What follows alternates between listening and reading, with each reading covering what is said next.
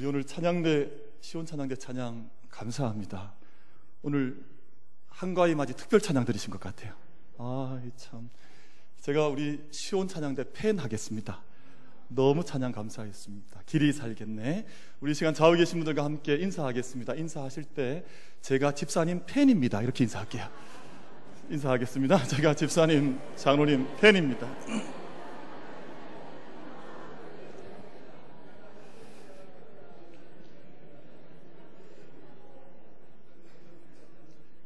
이 펜이 무슨 글씨 쓰는 펜인지 후라이팬인지 잘 모르지만 저희가 늘 아끼는 마음 가지고 있으면 펜이죠. 결혼 생활하는 오랜 부부로 함께 생활한 우리 남편분들이 세월이 지나고 시간이 지나면서 그 아내에게 혼나는 일들이 자꾸 많아진답니다. 점점 혼을 좀 적게 나야 하는데 60대 남편분들은 아내가 외출할 때 어디 가냐 물었다가 혼난대요. 70대 분들은 외출하는 아내한테 내가 따라가겠다 얘기했다가 혼난대요. 그리고 80대 분들은 아무 이유가 없어도 혼난답니다. 90대 남편분들은 아침에 눈 떴다고 혼난대요. 혼나는 일들이 참 많습니다. 남편분들이 특별히 긴장하고 조심해야 될 때가 있는데 언제냐 하면 가정이 이사를 갈 때입니다. 그날 아침에는 일찍 일어나서 옷을 다 갈아입고 강아지를 품에 꼭 안고 있어야 된대요. 그 식구들이 강아지는 꼭 데려가기 때문에 그래서 강아지를 꼭 안고 이삿짐 차 앞자리에 빨리 올라앉아야 데려가지, 안 그러면 남편분들이 그 이사하는 날 집을 잃어버릴 수가 있다는 거예요. 어떤 한 남편분이 집을 이사하는 날 아침에 내가 오늘 꼭 따라가야지 라고 마음을 먹고 장롱 속에 숨어버린 거예요. 장롱은 가져갈 거니까 장롱 속에 숨어 있는데 시간이 한참 지났는데 밖에서 뭐 소리가 안 나는 거예요. 그래서 왜 이렇게 조용한가 해서 문을 꼼꼼히 열고 내다봤더니 이미 이사를 가버린 거예요. 이게 어찌 된 일인가 가만히 나중에 봤더니 그 숨었던 장롱이 붙박이장인 거예요. 20년 그 장롱 안에 잘 제대로 숨어야 되는데 붙박이장 가져갈 수가 없잖아요. 그러니까 거기 숨었다가 혼자 집에 남았다는 전설의 고향 이야기가 있습니다. 뭐 저희가 우스갯소리인 것 같지만 어떻게 보면 오늘 우리 세대의 가정들의 어떤 모습들을 좀 풍자한 이야기가 아닌가 하는 생각을 해보게 됩니다.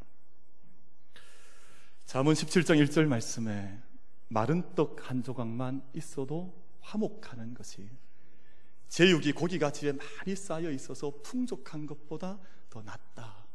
이 집안에 화목한 것이 너무너무 중요하다고 하는 것을 말씀을 하거든요. 근데 오늘 우리 세대 가정들이 잃어버린 것이 바로 이 가정의 화목입니다. 가정의 화목한 이것을 잃어버렸습니다. 예전에 저도 어릴 때 저희 집에도 있었고요. 제가 또 우리 이웃들 집집마다 다녀보면 꼭 가장 집의 중앙에 걸려있는 액자가 있었는데 그 액자에 뭐라고 적혀 있었는고 하니 가화만사성. 이 액자는 뭐 어느 집만 있는 것이 아니라 거의 모든 집에 이 액자를 다 걸어 놓았더랬습니다. 저희 집에도 가화만사성. 집안이 화목하면, 집안이 화평하면 모든 일이 다 평안하게 이루어집니다. 집안이 평안해야, 집안에 화목이 있어야 모든 삶의 평안함이 이루어지지, 집안의 화목함을 잃어버리게 되면 모든 일도 잘 되지 않는다 하는 그런 뜻입니다. 근데 요즘은 이 말을 좀 다르게 풀이하는 분들이 있습니다. 가화, 집에서 화를 내면 만사성, 모든 만사의 성이 난다, 이렇게 해설하는 분들이 있어요. 그러니까 얼마나 사실은 가정의 화목이 중요한 일입니까? 지난 한 해 가정폭력 건수가, 이것은 법적인 절차를 거친 사고가 된 건수가 5만 건이 넘었습니다. 사실은 5만 건은 법적인 절차를 거친 건수이니까 이 법적인 절차를 거치지 않은, 드러나지 않은, 신고되지 않은 건수는 사실은 그것보다 훨씬 더 많다고 봐야 하지 않겠습니까? 옛날에 그런 말 했지 않습니까? 저희 부모님들도 그런 말씀하셨던 것 같은데, 부부싸움은 칼로 뭘 벤다 그래요? 물베기라 그랬잖아요. 근데 그 옛말이 되어버렸습니다. 요즘은 칼로 정말 베버립니다. 옛날엔 칼로 물베었지만 요즘은 사람을 베어버려요. 아동학대가 2만 건에 가깝습니다. 이것도 신고된 아동학대 건수만 2만 건이에요. 부모가 자녀를 학대합니다. 노인학대, 우리 부모님을 학대하는 건수도 16,000건이나 신고가 됐습니다. 이런 건수들, 부부싸움만 아니라 자녀 학대, 부모 학대, 노인 학대, 이런 것들이 계속해서 일어나고 있습니다. 명절 증후군이라고 하는 말이 생겨났습니다. 경찰청 공식 보고서에 따르면 명절에 다투는 부부가 평소에 다투는 싸움보다 50% 증가한답니다. 명절 증후군이에요. 그러니까 명절 때가 되면 지금부터 이제 가정 안에 싸움이 시동이 걸리기 시작합니다. 이제 부릉부릉 하는 거죠. 근데 특별히 시간이 중요한데, 시간대별로 보면 밤 10시에서 자정 사이에 2시간 사이에 신고 건수가 가장 많대요. 그러니까 이 명절 때는 우리 만민교회 성도님들은 10시 전에 다 주무십시오. 뭐 그 시간에 끼어있다가 괜히 뭐 화나고 열받아서 싸우는 것 없이 일찍 주무셔야 이런 일들이 없지 않을까. 명절 지내고 나면 이혼하는 부부도 급증을 합니다. 시댁 가다가 처가 가다가 차 안에서 싸워서 시댁 못 가겠다, 처가 못 가겠다, 차 돌려서 돌아가는 부부도 부지기수가 있습니다. 우리나라 이혼이요, 2월과 3월, 10월과 10일에 집중적으로 몰려 있습니다. 그러니까 2월은 뭡니까? 구정지고 나면 2월, 3월 이혼하는 거예요. 그리고 9월 달에 추석 지내고 나면 10월, 11월에 이혼하는 거예요. 그러니까 추석 지내고 나면 우리나라의 변호사들이 이때 대목을 봅니다. 그래서 이때가 변호사 특수예요. 특수 시절. 그러니까 이 시절 되면 변호사님들이 바쁜 거 여기저기 쫓아다니고 변론한다고 정신이 없답니다.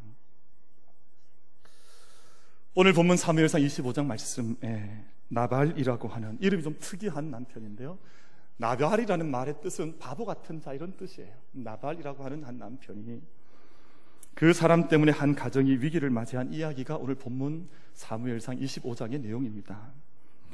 그런데 이 위태롭게 된 이 가정을 아비가일이라고 하는 그의 아내가, 여인이 어떻게 그 가정을 지키기 위해서 애썼던가 하는 믿음의 싸움의 여정이 오늘 본문 말씀 속에 기록이 되어져 있고, 그것이 오늘 말씀의 메인 스토리가 됩니다. 대부분의 모든 위기와 어려움들이 그러한 것처럼 이 가정의 위기도 아주 작은 일에서 시작이 됐습니다.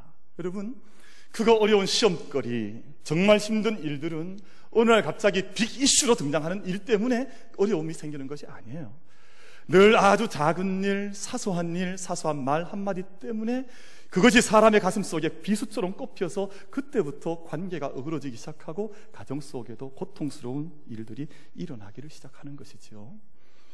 여러분, 본문에 나타난 나발이라고 하는 이 사람은 상당히 거부였다고 기록합니다. 오늘 본문 25장 2절 저희가 읽진 않았습니다만, 처음 이 나발을 해설하고 있는 본문을 보면 상당히 많은 목장주로 나발이 소개가 되고 있습니다.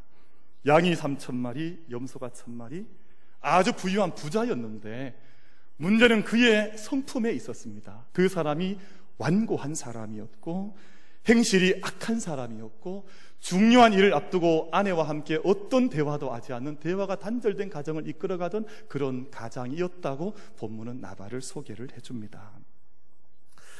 여러분, 지금 이 본문에 기록될 당시에 다윗은 장인 어른이었던 사울에게 쫓겨다니면서 광야에서 떠돌이 생활을 하던 그런 때였습니다. 그런데 이 광야 생활 중에 아마 다윗이 나발이라고 하는 사람의 이 목장을 지켜주기도 하고, 다른 강도떼들이 출몰할 때 다윗이 이것을 막아서 나발의 집을 좀 도와줬던 것 같습니다. 그러니까 그렇게 도와줬으니까 다윗 마음속에는 내가 이렇게 어려운 도돌이 생활하고 있을 때 이 부유한 나발에게 좀 호의를, 도움을 요청하면 나발이 좀 도와주지 않겠나 하는 생각을 했던 것 같아요. 그래서 자기의 종들을 보내어서 도움을 청했는데 나발이 그것을 이런지하에 거절합니다. 근데 거기까지였다면 좋았겠다, 저는 그렇게 생각을 하는데, 그냥 도와주지 않을 거면 그냥 거기에서 그치면 좋았겠는데 나발이 입을 열어서 다윗을 저주합니다. 주인도 알지 못한 채 주인에게서 떠돌아다니는 양과 같은 아주 나쁜 사람이 있다, 다윗이다. 그렇게 저주를 해요. 그리고 주인 없는 사람처럼, 그리고 근본 없는 사람처럼 여기저기 떠돌아다니는 사람이 바로 다윗 아니냐 하는 저주와 또 그 다윗을 향한 어려운 말들을 나발이 쏟아내 놓습니다. 여러분, 자신의 것을 나누어 주지 않을 것 같으면 차라리 겸손하게 거절하거나 아니면 또 무언가 좀 겸허하게 그 시간을 저주까지 하지 않았더라면 좋았겠는데 그것 때문에 나발의 집이 어려움을 겪게 됩니다. 아마 스스로 부유했기 때문에 스스로 자만심이 있지는 않았을까요? 그리고 내 힘을 믿고 있었기 때문에 나는 이 정도 말해도 된다고 생각하지 않았을까요? 나에게 많은 부유함이 있으니까, 나는 힘이 있으니까 이 정도 말을 해도 떠돌이 같은 다윗에게는 아무런 문제가 되지 않을 것이라고 하는 잘못된 자신감이 어쩌면 나발에게 있지 않았을까요? 여러분, 그런데 이 지나친 자신감, 어리석은 말 한마디가 온 가족을 위기로 내몰았습니다. 여러분, 힘 있는 자리에 서서 아무렇게나 던져내놓는 남편이나 또 가족들의 한마디 말이 나는 그렇게 생각하지도 않았는데 듣고 있는 가족들한테는 큰 비수가 되어서, 상처가 되어서 그것이 온 가정을 위기로, 어려움으로 몰아넣는 과정이, 모습이 얼마나 많은지 모릅니다. 모든 위기는 작은 말 한마디, 경솔한 작은 행동 하나에서 시작이 되는 거예요. 여러분, 삼성전자에서 지금 갤럭시 노트 7이라고 하는 이 스마트폰, 이 셀폰이 문제가 생겼지 않습니까? 근데 무슨 큰 문제가 생긴 게 아니에요. 그 안에 작은, 눈에도 보이지 않을 것 같은 작은 부품 하나가 문제가 생겨서 삼성전자가 2조 원이 날아갔어요. 2조라고 해도 전혀 놀라지 않으시는, 여러분, 2조가 좀 우습게 생각되십니까? 2조도 별로 안 놀라시는 것 같으신데 2조가 어느 날 갑자기 그 작은 부품 하나 때문에, 그 작은 실수 하나 때문에 2조가 날아가 버린 거예요. 2조가 큰 문제가 생긴 것이 아닙니다. 눈에 보이지 않을 것 같은 미미한 문제, 평소에 내가 잘 보지도 못했던 그 문제 때문에 그 큰 데미지가 나타난 것입니다. 작은 불씨 하나가 숲과 산 전체를 태우지 않습니까? 하늘에서 불덩이가 떨어져서 산이 타는 것이 아닙니다. 작은 씨앗 하나, 내가 무심껏 던져놓았던 씨앗 때문에 온 숲이 다 타버리고 모든 산이 다 잿더미로 변하는 것 아닙니까? 그래서 든든하게 서가는 신앙의 가정, 믿음의 가정이 꼭 기억해야 할 것 한 가지가 있는데요, 여러분, 모든 든든한 가정의 근원, 출발점은 신앙적 언어에서부터 시작을 합니다. 내가 내어놓는 작은 언어 한마디가 주님 앞에서 인정을 받아야 하고요, 내가 내놓는 작은 말 한마디가 하나님 앞에서 고상해야 하고요, 내가 내놓는 작은 말 한마디가 세상 사람들과 달라서 그 안에 예수 그리스도를 믿는 믿음의 내용과 그 힘이 그 말 속에 들어가네 있는 그런 말이 가정 속에서 있어야 그 가정이 든든한 가정이 될 수가 있습니다. 여러분, 우리가 잘 알고 계시는 손양원 목사님께서 옥중서신을 썼었습니다. 이게 어느 날 갑자기 한 권으로 쓴 책이 아니라 옥중에 계시는 길고 긴 날들 동안 자기 자녀들에게, 또 목사님의 교우들에게 편지를 쓰신 거예요. 참 옛날 분들은 신앙생활을 참 고상하게 하셨죠. 귀하게 하셨습니다. 근데 그 옥중서신을 최근에 저희 교단의 그 역사학자 세 분이 그 책을 다 묶어서 옥중서신이라고 하는 책으로 내놓았어요.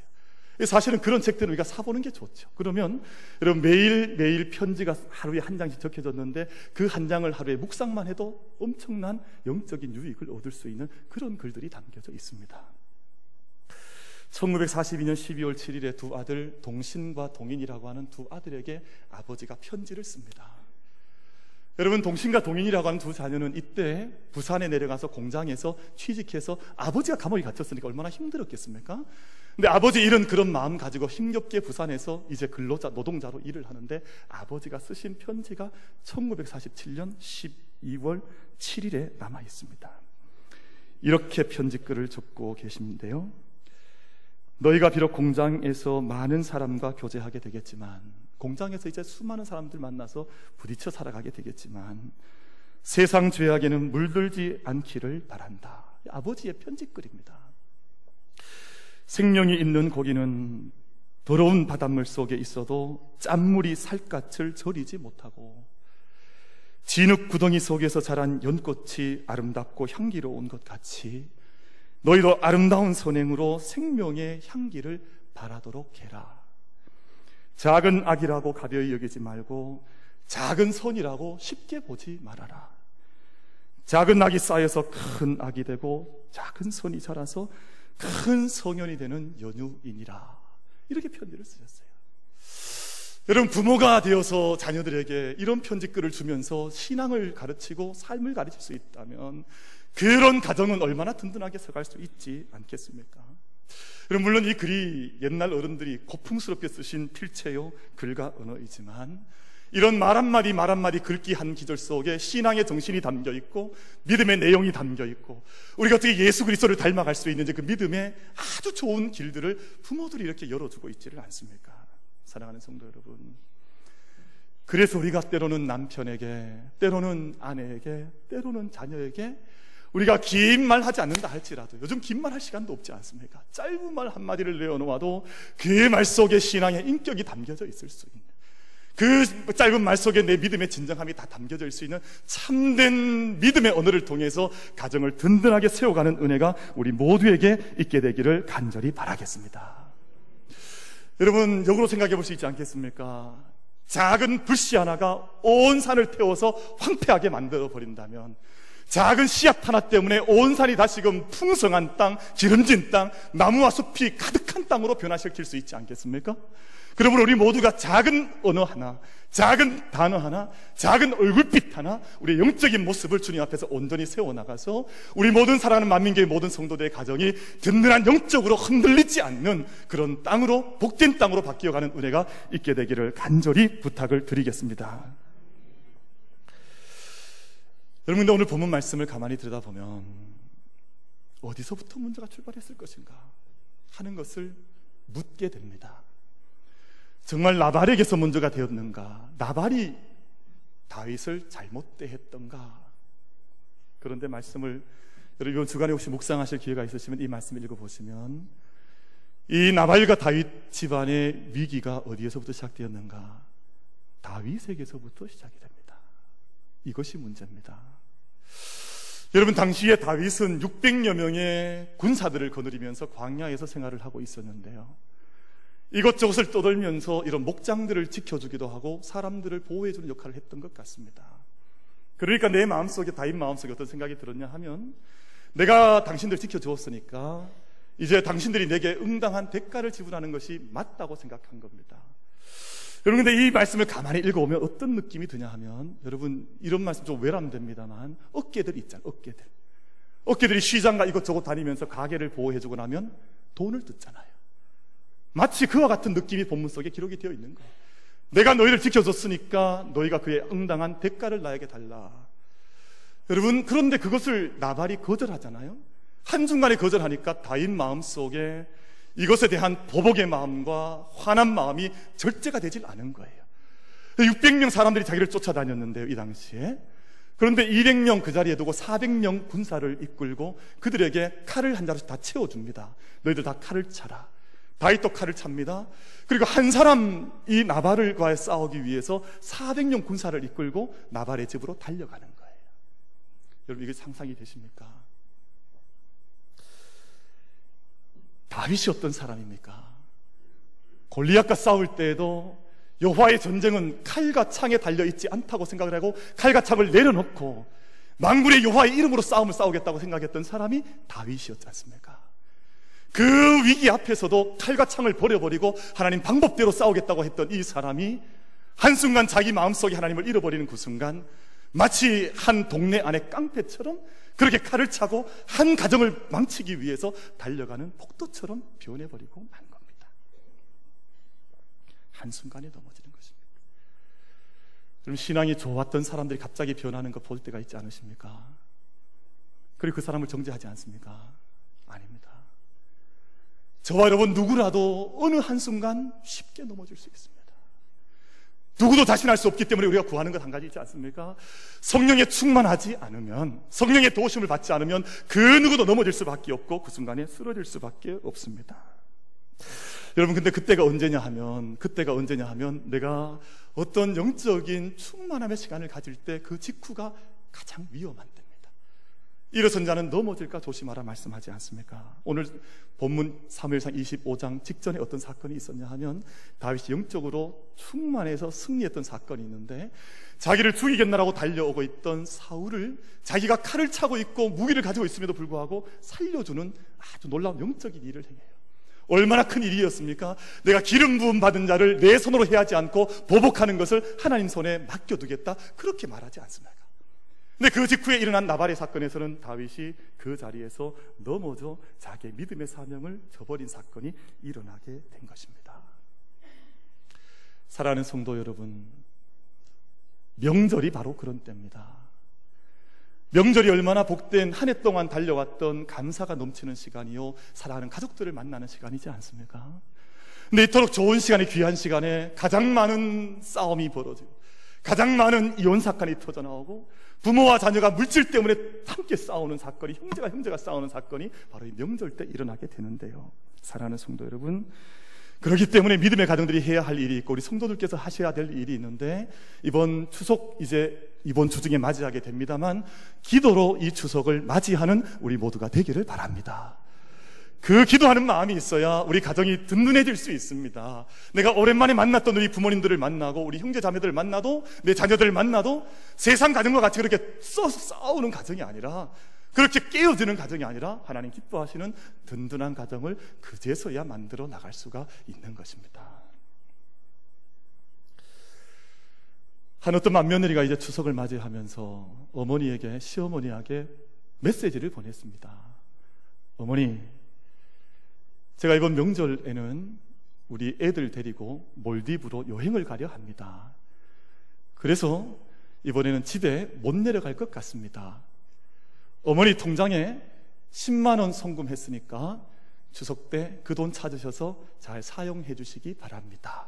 이렇게 메시지를 보냈습니다. 어머니가 이제 그 메시지를 보고 나서 이제 며느리 아기에게 답장을 썼습니다. 큰아기야, 고맙다. 거금 10만 원 보내줬으니까 내가 그거 잘 쓸 테니까 너는 몰디브에 가서, 요즘 뭐라 그럽니까? 뭐 마시는 거 있대요, 보니까. 몰디브에 가서 좋은 여행하고 돌아와라. 그런데 너희 시아버지랑 내가 그동안 선산 판 돈하고, 그동안 너희들한테 주려고 했던 유산들 이번 추석 때 다 정리해서 너희 삼남매한테 나눠주려고 했는데, 여행 간다니까 여행 잘 다녀왔으면 좋겠다. 대신에 둘째와 셋째에게 이 재산을 나누겠다. 이렇게 메시지를 보냈습니다. 며느리가 이제 그 메시지를 받았잖아요. 다시 답장을 썼습니다. 어머니, 제가 친정 엄마에게 보낸 메시지가 어머니에게 잘못 전달된 것 같습니다. 친정에 몰디브 간다고 인사드리고 이번에 시댁에 가서 내내 지내려고 했는데 제가 메시지를 잘못 보내버리고 말았습니다. 사랑하는 어머니, 딸처럼 아껴주셔서 감사해요. 오늘은 왠지 어머님께 엄마라고 부르고 싶네요. 엄마 사랑해요, 하트 뿅뿅, 이렇게 해서 보내요.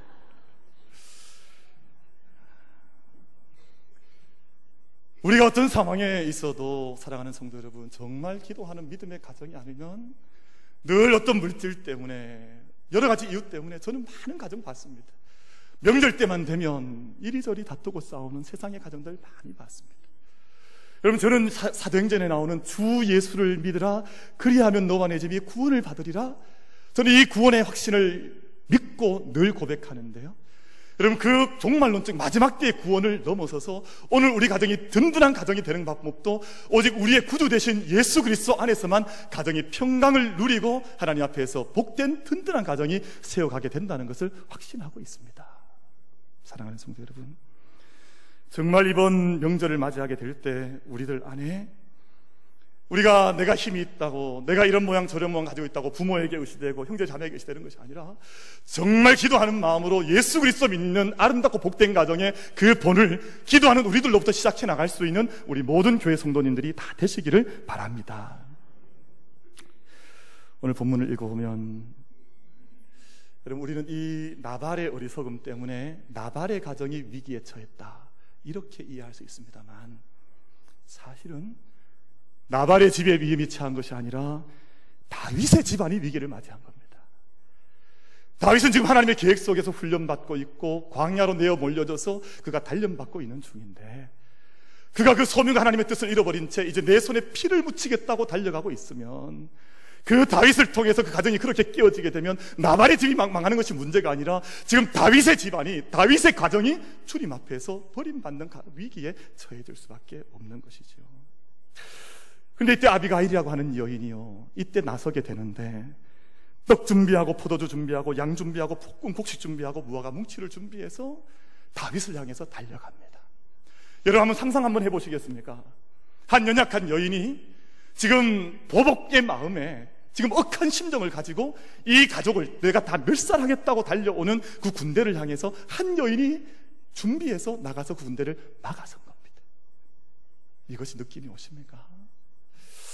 여러분, 우리가 믿음을 유산으로 물려받을 때 우리의 집안에, 우리의 교회에 이런 어머니들 있지 않았습니까?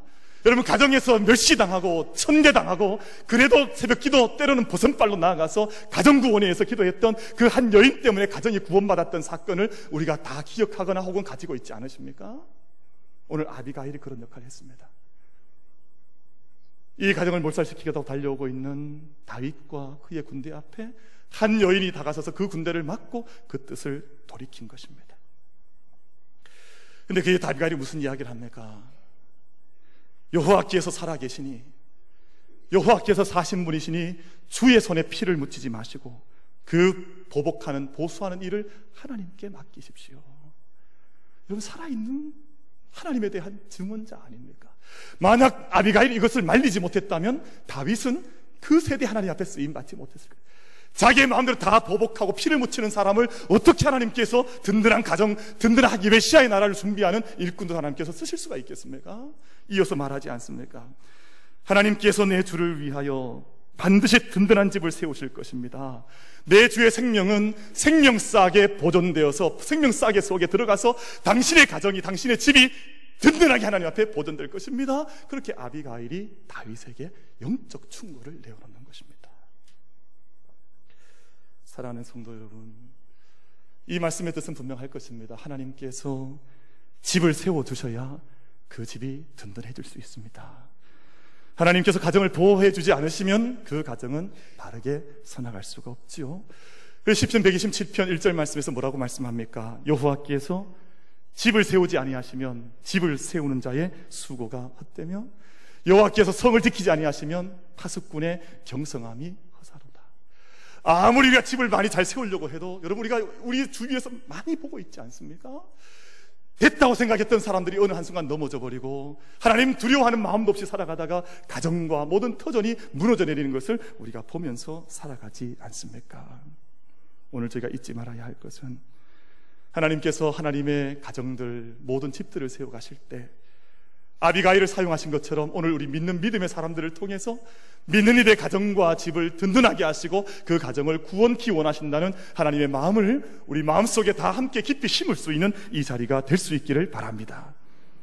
아비가일은 복수심에 불타고 있던 다윗과 400명의 용사의 발걸음을 돌이키면서 자기의 집안도 구원했을 뿐만 아니라 다윗의 가문까지도 구원하는 그러한 일을 하게 됐습니다.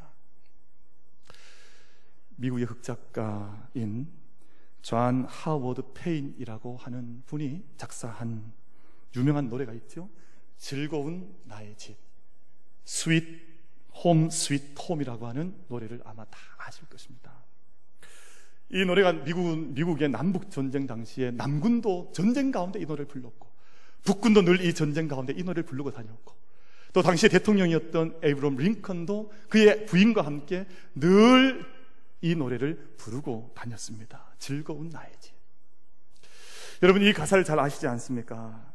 즐거운 곳에서는 날 오라 하여도 내 쉴 곳은 작은 집 내 집뿐이리, 내 나라 내 기쁨 귀리 쉴 곳도 꽃 피고 세우는 집 내 집뿐이리. 여러분, 이처럼 복된 집들이 오늘날 다 화평을 잃어버리고 가정 속에 생명이 사라져버리고, 그렇게 함께 명절을 맞이할 때마다 평소보다 더 갑절의 다툼과 어려움이 일어난다고 하는 것을 저희는 기억해야 합니다. 여러분, 가정이 얼마나 복된 것입니까? 며칠을 비웠다가 집에 돌아오면 그 가정이 얼마나 귀한 것을 저희가 느끼지 않습니까? 하나님, 우리의 모든 가정을 복된 가정으로 만들어가길 원하십니다. 우리 사랑하는 만민교회 모든 성도들의 가정이 세상의 어떤 비바람과 흔들림 속에서도 오늘 우리 찬양대가 찬양한 것처럼 우리가 그 집에 살기 원하는, 길이 살겠네, 길이 살겠네, 우리가 주님의 영원한 땅에 살기 위하여 이 땅에서 먼저 그 천국을 예비하고 미리 맛보고 선취해 나갈 수 있는 은혜가 여러분 모든 가정 속에 있게 되기를 축원합니다. 세월 지나갈수록 더 흔들리는 가정이 아니라 세월 지나갈수록 더 든든한 믿음의 가정이 되어서 이 땅 가운데 참된 천국 살아가는 그 모습을 세상 가운데 보여주고 증언할 수 있는 우리 모든 성도님들의 가정이 되기를 주의 이름으로 축원을 드리겠습니다.